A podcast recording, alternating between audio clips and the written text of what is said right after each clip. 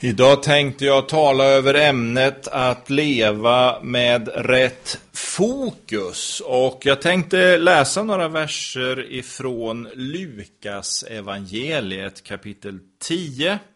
Ifrån den sjuttonde versen och framåt. De 70 vände tillbaka fulla av glädje och sa Herre, till och med de onda andarna tvingas lyda oss när vi talar i ditt namn. Men han svarade, jag såg Satan falla från himlen som en blixt. Ja, jag har gett er makt att trampa på ormar och skorpioner och allt vad fienden bådar upp, och ingenting skall göra er skada. Men gläd er inte över att andarna lyder er, utan gläd er över att era namn står skrivna i himmelen. Låt oss be. Jag tackar dig, Herre, för den här händelsen som du också har låtit få stå i våra biblar som en vägledning och som en påminnelse om vad som är det allra viktigaste. Nu ber vi om ditt ljus över den här predikan. Låt ditt namn förhärligas och låt oss uppbyggas i vårt lärjungaskap.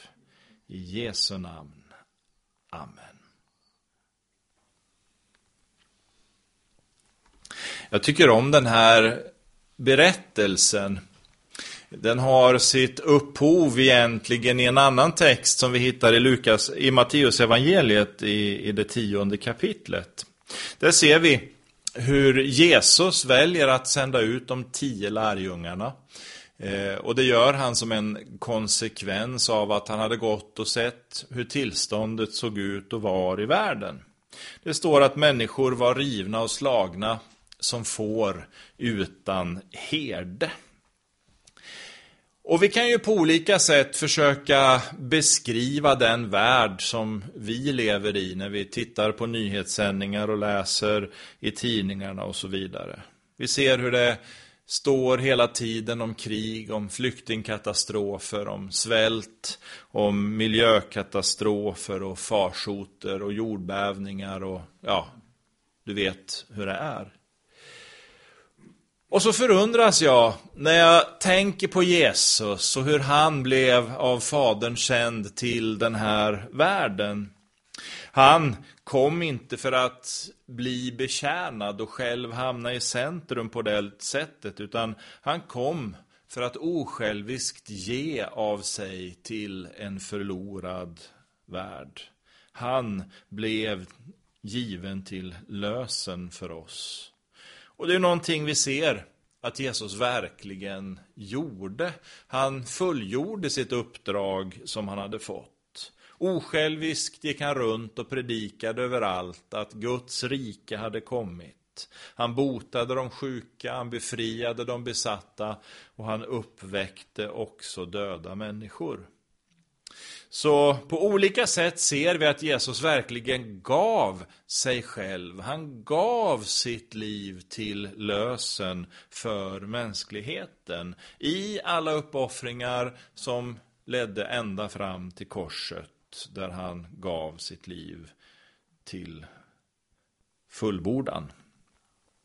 Här kan vi ju sätta in församlingen eh, i förlängningen av de här texterna som jag nu citerat ifrån Lukas 10 som vi läste och Matteus 10. För det var ju inte bara de 12 i Matteus 10 och de 70 i Lukas 10 som var utsända av Herren. Också du och jag, hela Guds församling, är på samma sätt utsänd av vår Herre. Vi är kallade att vittna för människor vi möter om Guds rike. Vi är kallade att be för de sjuka. Vi är kallade att befria dem som är fångna och på olika sätt ser vi hur Guds makt i detta manifesteras dag för dag. Och det är smått och i stort. Jag tycker bara att en sån för en del liten sak som att kunna gå upp den här dagen, att kliva ur sängen och att få ta sig till församlingens gudstjänst är stort och värt att tacka Gud för. Och så finns det mängder av saker som vi kan peka på i våra liv som vittnar om Guds härlighet. Som vittnar om att Gud faktiskt närvarar i världen och i våra liv. Jesus talar om det här och vi stämmer in. Jo, men så är det. Det är ju som Jesus säger, faktiskt. Kanske inte alltid på det sättet som jag vill, som du vill och förväntar sig. Men han är där. Han finns och omsluter oss på alla sidor. För många år sedan så fick jag en väldigt tydlig bild som talade starkt till mig och berörde mig på olika sätt i djupet av mitt hjärta.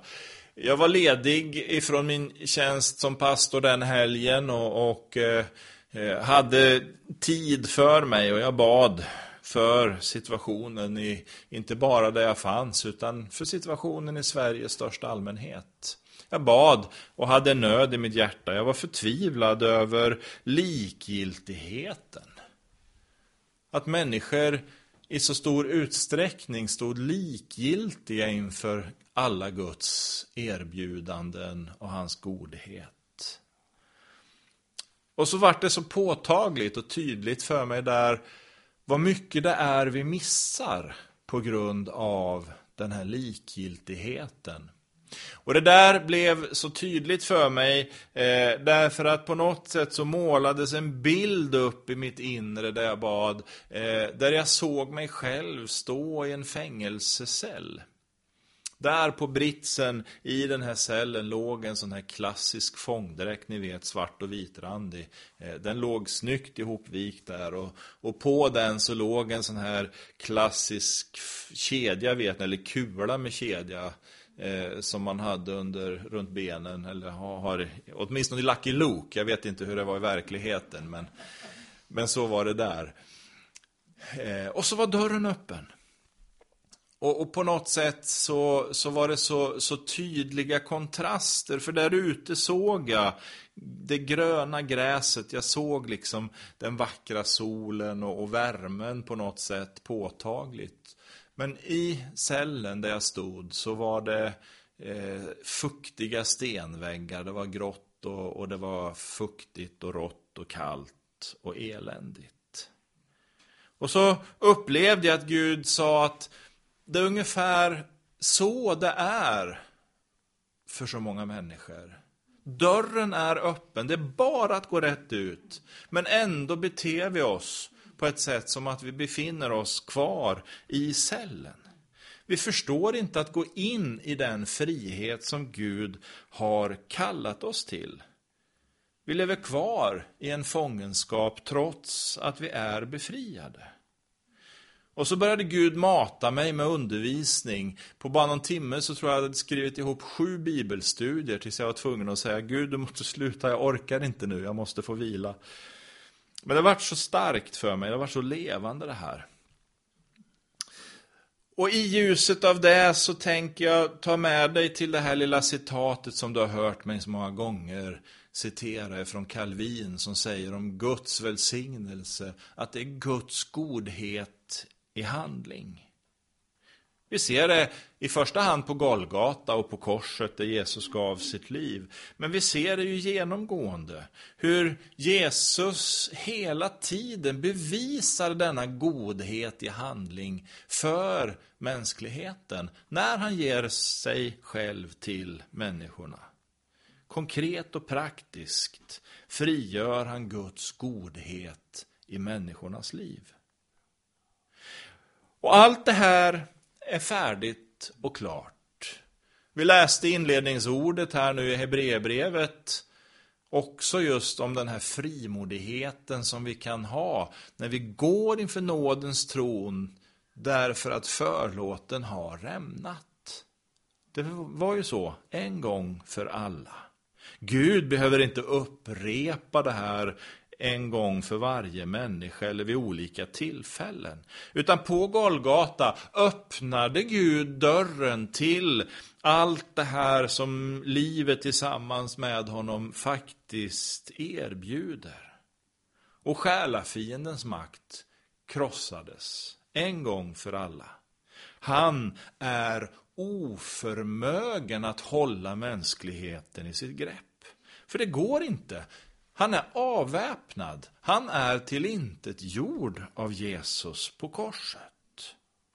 Så därför blir ju kontentan av det här att det är helt och hållet upp till oss om vi vill gå in i den frihet som vi är kallade till. Eller om vi väljer att stanna kvar i fångenskapen. Vi är fria, åter. Men frågan är, var väljer jag att leva mitt liv?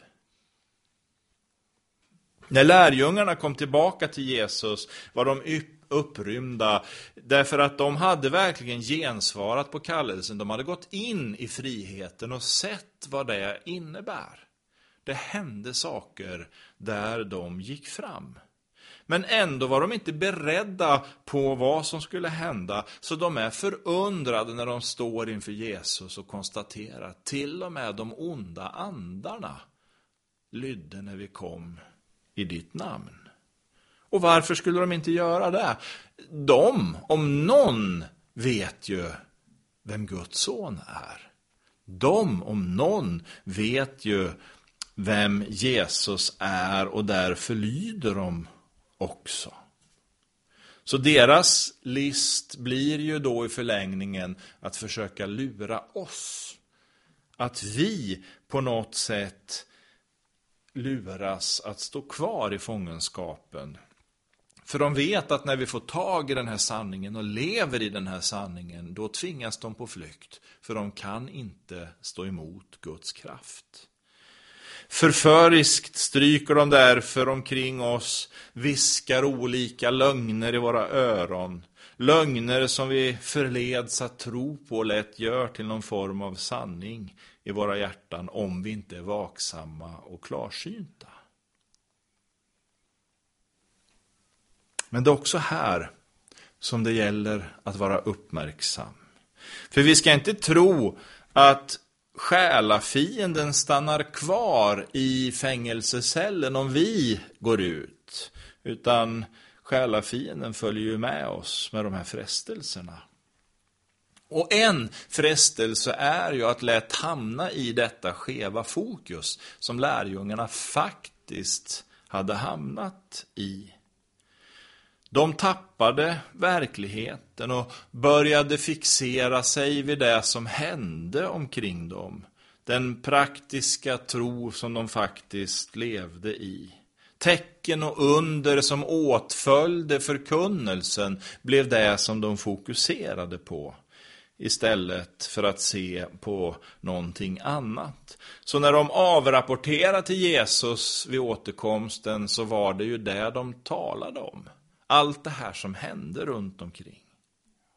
Och det ska vi inte tona ner. Tvärtom, vi behöver glädjas över att det faktiskt händer saker när vi lever i den kraft som Jesus har gett oss. Men i en upplevelsefixerad värld och tid som vi faktiskt har behöver vi förstå att motivet i den tjänst vi är kallade att leva i inte i första hand är att se på de tecken och under som åtföljer. Åter, det är en naturlig del av livet i Guds rike med tecken och under. Men det viktiga som Jesus framhåller är fokusera på frälsningen. Det är det som är motivet. Att i allt ge Gud äran och förstå att vi är ju sända inte för att det ska ske massa tecken och under, utan först och främst för att människor ska bli frälsta och få ge sitt liv till honom, så att de kan gå frimodigt inför nådens tron. Åter, jag vill inte på något sätt tona ner detta med tecken och under. Jag vill inte ringakta att det sker saker i Guds rike som är, om ni ursäktar, häftiga. Men vi behöver förstå poängen att det inte får växa och skymma talet om frälsningen. Och att vi börjar fokusera vid att söka tecken och under istället för människors frälsning. Vi behöver påminna oss om vad är det för motiv som för mig ut i att betjäna människor. Och för att få detta att fungera så behöver vi också umgås med Jesus i bibelläsningen och bönen så att han får levandegöra detta. Gläd er över att era namn är skrivna i himlen. Så att han hjälper oss att hela tiden hålla vårt fokus på det. Då är vår ande frisk och vi växer i överlåtelse. Låt oss be. Vi tackar dig himmelske Fader för att du i din nåd och barmhärtighet har låtit förlåten rämna så att vägen är fri och öppen till dig. Vi tackar dig för att det omvänt också är en väg som låter din makt manifesteras. Du kan bekräfta ditt ord när det förkunnas genom tecken och under. Och vi tackar dig för människor som blir befriade, för övernaturliga saker som sker, Herre, där din församling går fram i världen. Men låt oss inte förlora blicken på det som är det allra viktigaste. Att du dog för våra synder för att vi ska bli försonade med dig. Låt det vara levande och stå över allt annat i vår tjänst. Till din ära. I Jesu Kristi namn. Amen.